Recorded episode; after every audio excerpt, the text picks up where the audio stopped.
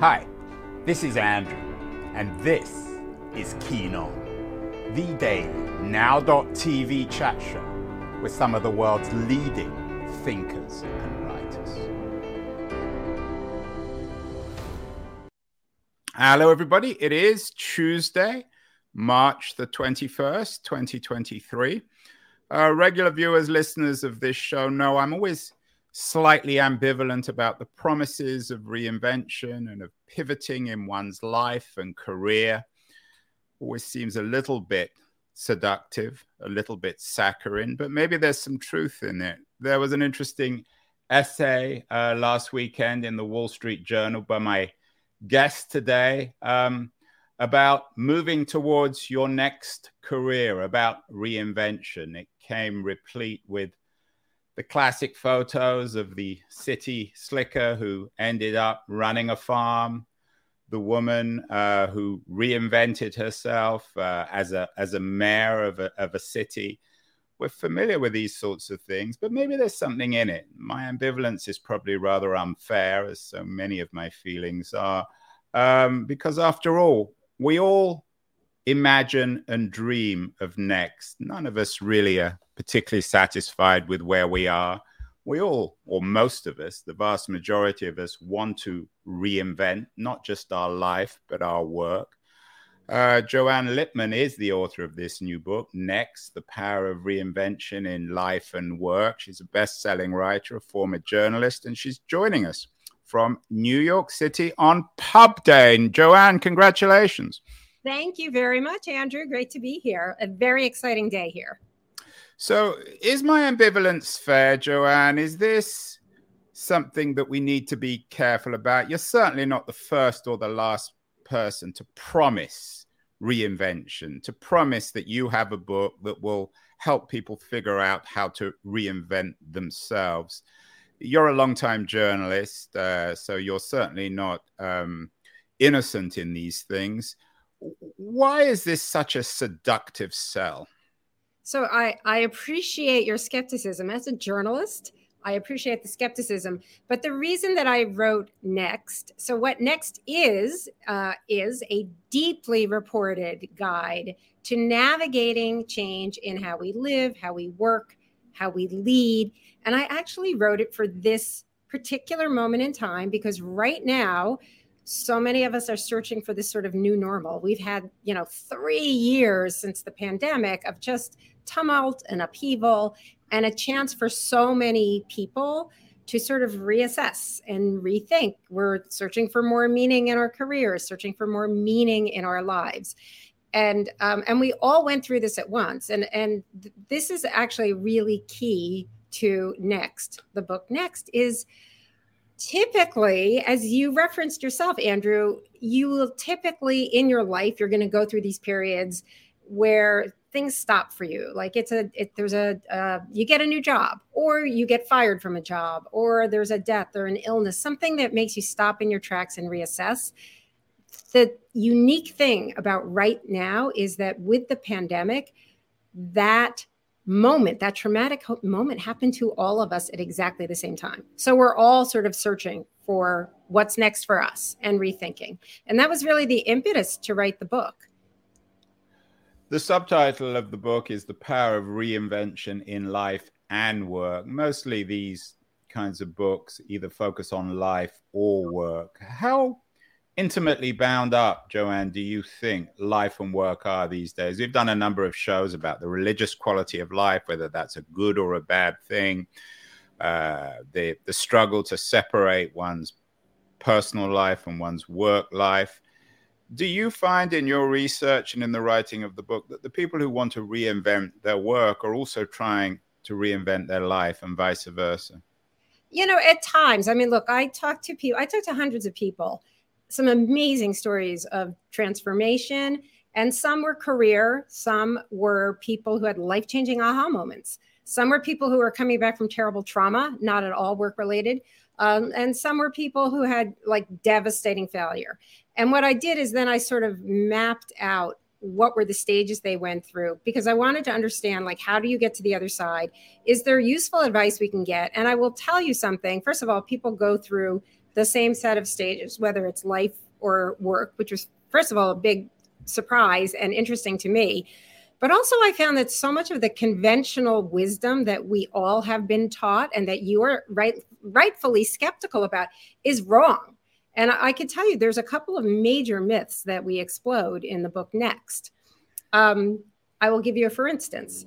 Um, in the stories we tell ourselves about these great transformations, part of the problem is they seem sort of magical, like they they're abrupt, they happen overnight, and I call it the Cinderella myth right? It, I mean, it starts when we're kids, Cinderella. By the time you're an adolescent, it's Spider Man, Superman. You grow up and where it's American Idol or Who Wants to Be a Millionaire. And it's supposed to be sudden. And it makes the rest of us feel terrible when it's not happening for us. You feel like you're kind of struggling or you're stuck and you're you, you're spinning your wheels and you feel like there's something wrong with you. But in fact, there's nothing wrong with you. This is actually an incredibly important part of the process, this struggle that everybody goes through. And actually, you feel like you're standing still, but you're actually moving forward. And, if I can mention one other myth, because this one has been so damaging, and that is if you if you read the business books, etc., you will find there's very standard advice. And the standard advice, and this goes all the way back like 100 years to Think and Grow Rich the standard advice is have your goal, know where you're going, and then plan every step of the way to get there. By the way, this is good advice if, let's say, you want to be a surgeon. There's a bunch of steps you need to take, and you better well plan that out. But for most of the people I interviewed, that was not the case. For most of the people, they started on this transition to wherever they were going unintentionally. They it was it was they were in a process of sort of you know for career changes for example it was maybe it was a side hustle maybe it was a hobby maybe just a random interest but they started collecting information and experiences that led them to a very unexpected place an unexpected transformation i found that to be very very liberating because it has been banged into all of us like y- you got to know where you're going and so many people didn't i mean for example the cattle farmer. He was started out as a JP Morgan economist and he did not just like quit his job to become a cattle farmer. It was a process uh, starting out with buying an old farmhouse as a inexpensive weekend house, but it, it unfolded over a number of years. Um, same thing with I have a wonderful guy in the book, Chris Donovan, who was a telephone repairman, and he on the side as a hobby he drew pictures very elaborate fanciful pictures of women's shoes. And he ultimately, after 30 years at the phone company, realized he should be a designer. And he, he literally now is a successful women's shoe designer. So there's these really interesting transformations that people go through and a lot that we can learn about the strategies that they put into place. What about your own personal story, um, Joanne? Uh, you um, you you spent it seems as though you spent half your life uh, as a conventional newspaper executive. You worked for uh, USA Today. You were um, you were an executive um, at uh, Condé Nast, uh, and then a chief content officer at Gannett. What does the story of your life tell us about next? Yeah, you know what's so interesting? People ask, like, they ask me about how did I reinvent myself? And I always say, well, I'm a journalist. I've always been a journalist. I don't see it as a reinvention. It's just a different way of using my skills and my talents. But here's the thing the people who I interviewed, when I spoke with them, they would say the same thing. You would t- talk to somebody who had what seems like the most extreme reinvention and they would say oh no it's it's still me. They see it as a fuller expression of who they are. So even there's a woman named kathryn finney this very cool woman. She starts as an epidemiologist then a side hustle turns into her being known as the budget fashionista writing about cheap clothes you can get at target that are fashionable and then somehow now she is an investor in black owned startups and and an advisor to black owned startups and I said to her, like, she walked me through sort of her transition. And I said, these just seem so incredibly different. And she looked at me like I was nuts. And she's like, oh no, it's like every pivot led to the next one. And it's it's all me. It's all who I am. And I think that is sort of key to successful transformations like this. It is not saying I don't like who I am and I'm going to throw out who I am. It is it's going to be a fuller expression of who I am. This is something moving forward, not throwing something out. Uh, I I'm more sympathetic actually to your argument, having done a show yesterday with Nick Sonnenberg. He has a new best-selling book, Come Up for Air, about how to transform oneself at work. And his advice to people working at corporations was to manage their own email more effectively. There's some there seems to be something deeply miserable about corporate executive hierarchical life these days, Joe. And it's not so much a critic criticism of Nick. Uh, he knows his audience and he's writing for people within these large organizations. But I couldn't imagine much more miserable, darker, more pessimistic than working in a huge organization where your big challenge is managing your emails more effectively. Do you think there is a, a broader crisis within these corporate bureaucracies? Do most people working at large companies want to experiment, want to pivot, to use some of your language, uh, to reinvent themselves in particular? Yeah, I think within companies, I, am not a big fan of all these productivity hacks and zero inbox, and, and and simply because I think you want to keep your focus on things that are meaningful. And this is the biggest issue at most companies. It's actually not the overloaded email inbox. The biggest issue within companies is people who feel like they have no agency. They feel like they don't have control. And I actually in the in next I have different um, examples of companies that have had major reinventions, and and then searched and then and then I sort of dug in to why those those were successful. And it turns out that the huge piece of a success of any reinvention in company is basically listen to your employees, give them some autonomy, and then listen to what they have to say. I mean, this is the reason, for example, that uh, you may not know this, but Viagra um, started out. I'm a big Viagra fan, uh, Joanne. I am so glad to hear it. So Viagra joking, started but out. I know you, a, you you write about Viagra in the uh, in the book. So I, I have do. a slide, and I know that you you make an intriguing contrast between Play-Doh and uh, Viagra, yes. which aren't often talked about in the same sentence generally not in the same sentence, but they are in my book. And the reason is both went through very similar transformations. Viagra started out as a heart drug that was not effective. Play-Doh started out as a coal household cleaner to, to wipe coal off of your wallpaper. And in both cases, in the Play-Doh case, it was called Kutol wallpaper dough. And in the case of Play-Doh, of Kutol, you know, when people stopped using coal stoves in the 50s, this company was going bankrupt and it was a family run company. And it was because the owner's sister in law happened to be a nursery school teacher. And she read about and then experimented with, after reading in a nursery school magazine, that you could use this, what was called wallpaper dough, as modeling clay. And she did it. She made these little ornaments and baked them in the oven and called up her brother in law and said, Oh my God, I can save your company and um, Play-Doh was born. And by the way, he used he could use. They took out the the cleaning agent, and they put in that smell, that aroma that we all know so well. But other than that, the, they were able to use the same equipment, the same extruders, the same cans, the same mm-hmm. packaging, everything except for the label um, for Play-Doh. And similarly, Viagra was a situation where it was a failed heart drug, but the the team that was working on it was actually in England, in Sandwich, England. So they were far from headquarters. They had autonomy. They had the agency and the ability to say, hey, wait a second, there's this weird side effect of men getting erections. Maybe this is where we should be studying. And that's what led mm. to Viagra. So the key to both of these is two keys. One is listen to your employees, your vendors, you know, give them some autonomy for these really great inventions. The second thing is when when you do give them the autonomy, listen to them. Listen, this is this is like the hugest downfall that so many companies have is employees may have great ideas, but they never get feedback. They don't feel like they're getting anywhere. And that's what leads to the frustration and to people wanting to leave. There was actually a, a study done on this where a company gave gift cards for good ideas to incentivize uh, employees to give them ideas. And after a few months, even though they were giving gift cards, employees stopped inputting ideas. And when researchers went to ask why did that, why did employees just give up? The employees said, I was all excited, not about the gift card, but about somebody listening mm. to me with my ideas.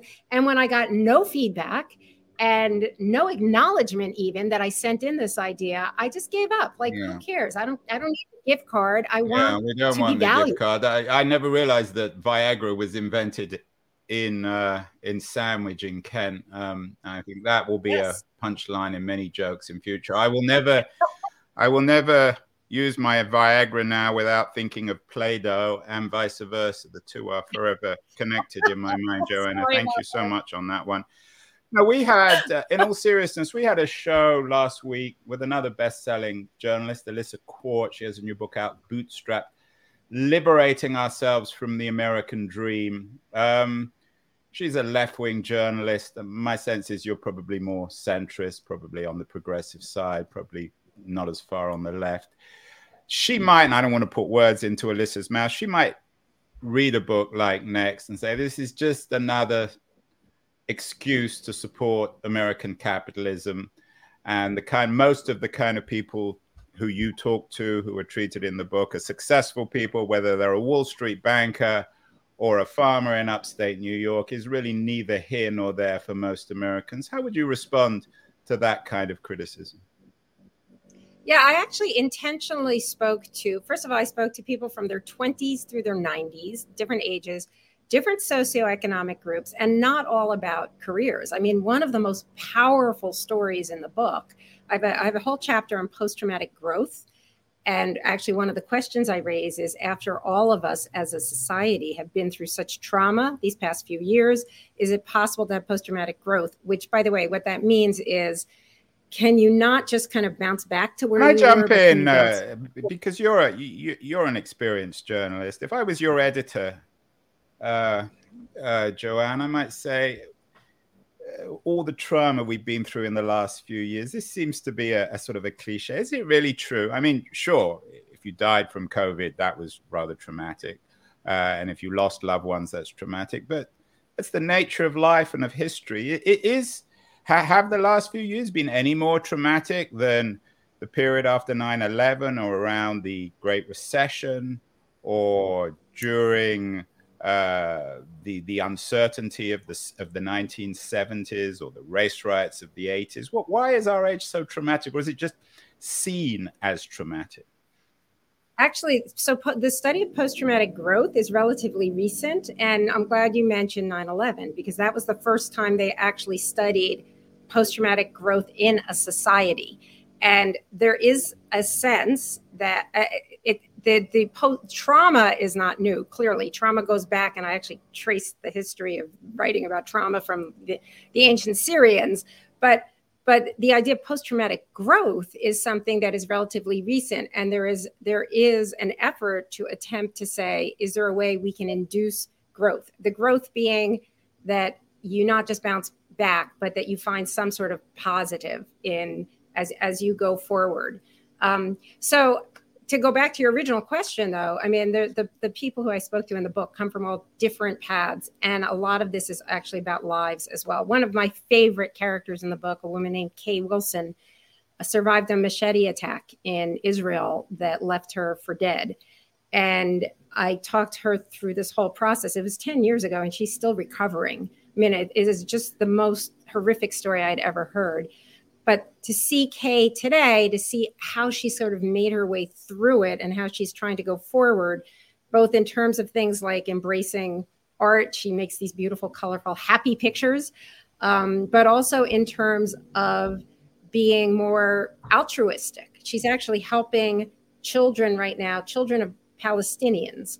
Palestinians, men, were the ones who attacked her and she's now helping the children essentially her enemies so there is something to be said for this and and uh, and it does there's a reason the, the book is called Re- Next The Power of Reinvention in Life and Work, because it's not just about your career. Yeah, you had an interesting tweet. Um, uh, I'm going to quote you said, the Women are more likely to become necessity entrepreneurs, as are people of color, LGBTQ plus community, and increasingly baby boomers, all of whom are being squeezed off the mainstream career ladder. That's what you write about in Next. So, in a way, I think you're arguing in Next that the book, in some ways, is even more relevant to uh, minorities, to people who aren't in the strongest economic uh, circumstances. And, and, and I think there's some truth to that, that, that being entrepreneurial um, is,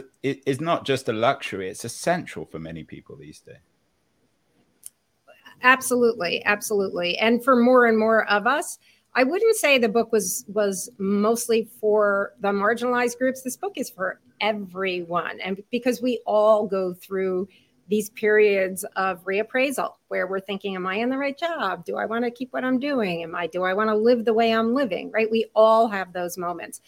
The reason that I, I, I um, that what you just quoted was from a, a chapter that I call the necessity entrepreneur, and that is one version of people who change who need to go through this transformation. And again, what's so interesting is, you know, we I wrote a whole book about the gender gap called "That's What She Said." That was my previous book, um, which also uh, applied. Which was a, a major bestseller, a Wall Street Journal number one best-selling book. So quite an achievement and and in that book um, so much of the research that i cited in that book actually wasn't just women it was about other marginalized groups whether people of color lgbtq plus community.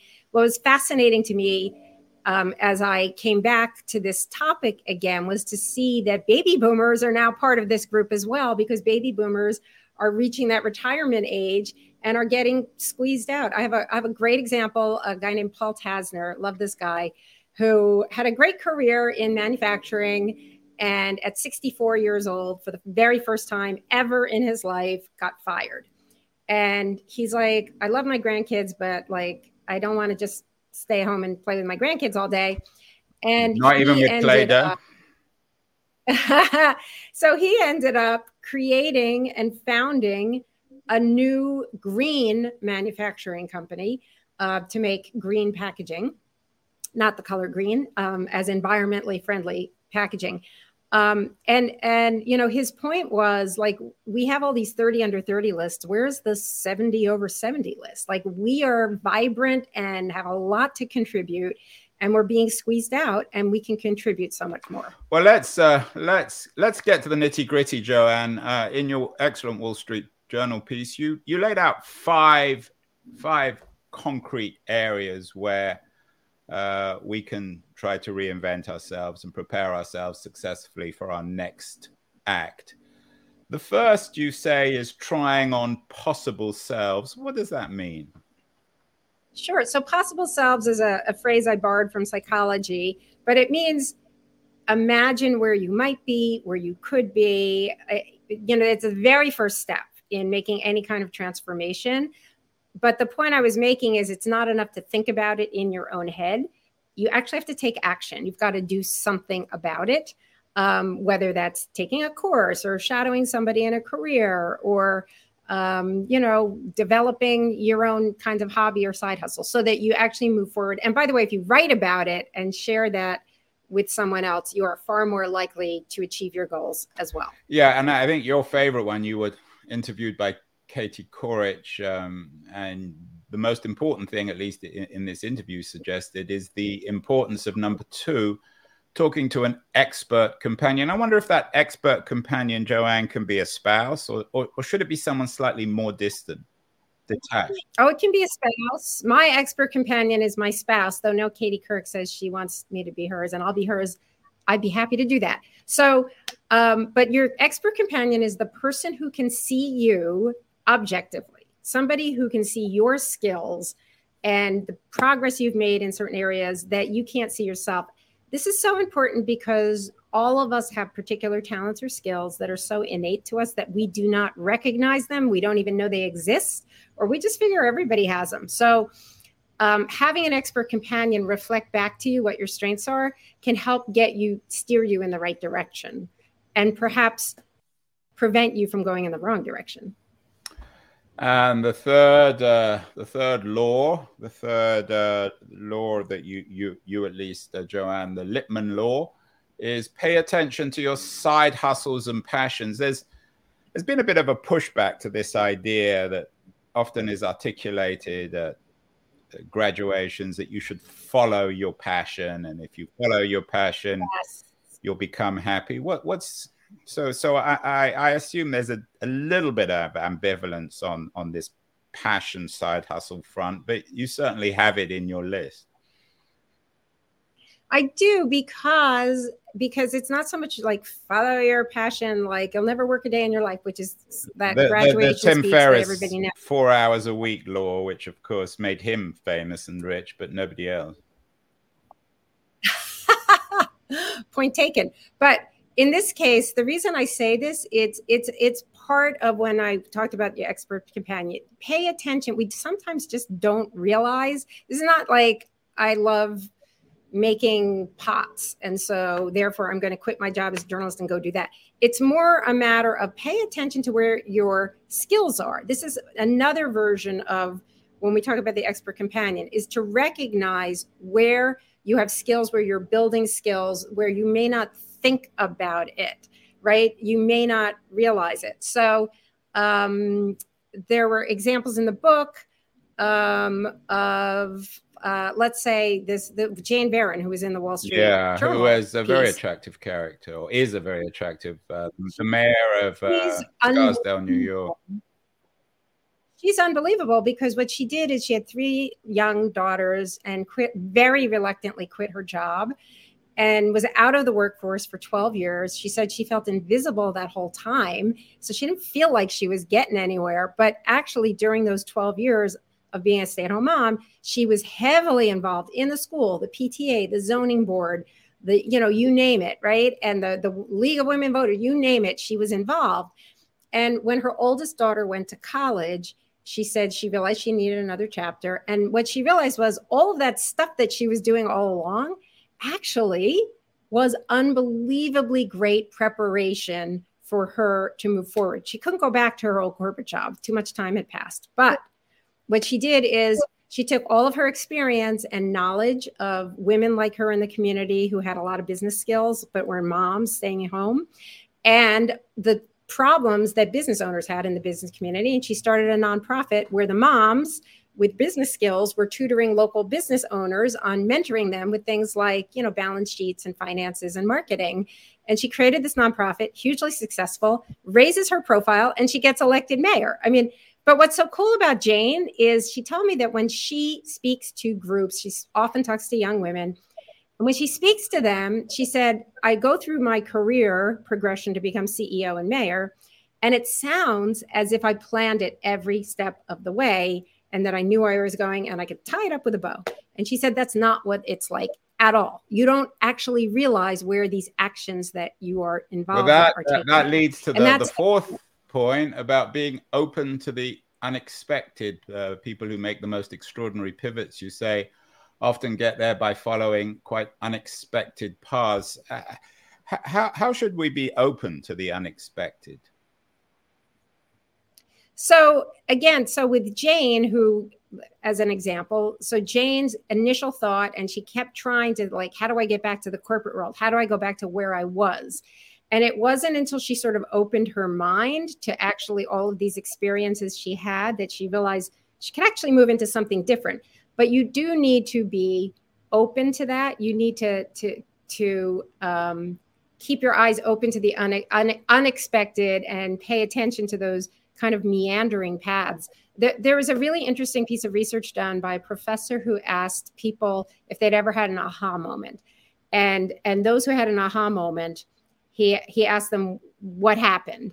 And a surprising proportion of these people said it led them to change their jobs.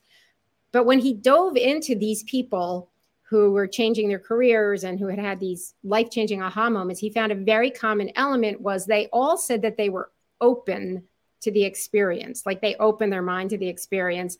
Very it's really easy for any of us if you have a gut feeling or you have this aha moment to just say oh that's nonsense. I'm just not going to pay attention.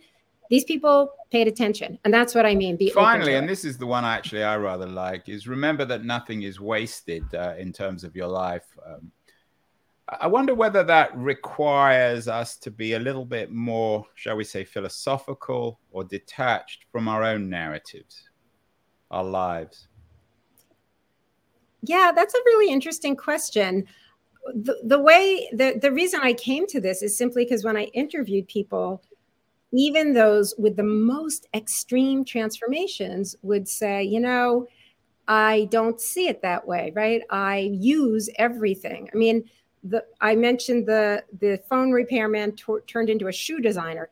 He actually uses industrial parts in his designs. He said it's part of who he is and it helps differentiate him from you know shoe designers who are inspired by flowers and trees like he he goes to junkyards and gets inspired um, and so uh, everybody I talked to, the the um, the cattle farmer who was an economist, he's like running a cattle farm. It's like a small business. It's everything I love about being an economist, which is like the process and the problem solving and figuring out what's the best way to get from here to there and and figuring out the books. Like he loves that, and he sees it very similarly to the work he's been doing all along to his identity as an economist. And so I love that because it, it tells you you're not wasting whatever you're doing. You may feel like you are standing still or struggling, but you're actually. Well, you've convinced forward. me, uh, Joanne, about next. I think it's for real. It's not just a seduction to get us to buy another book.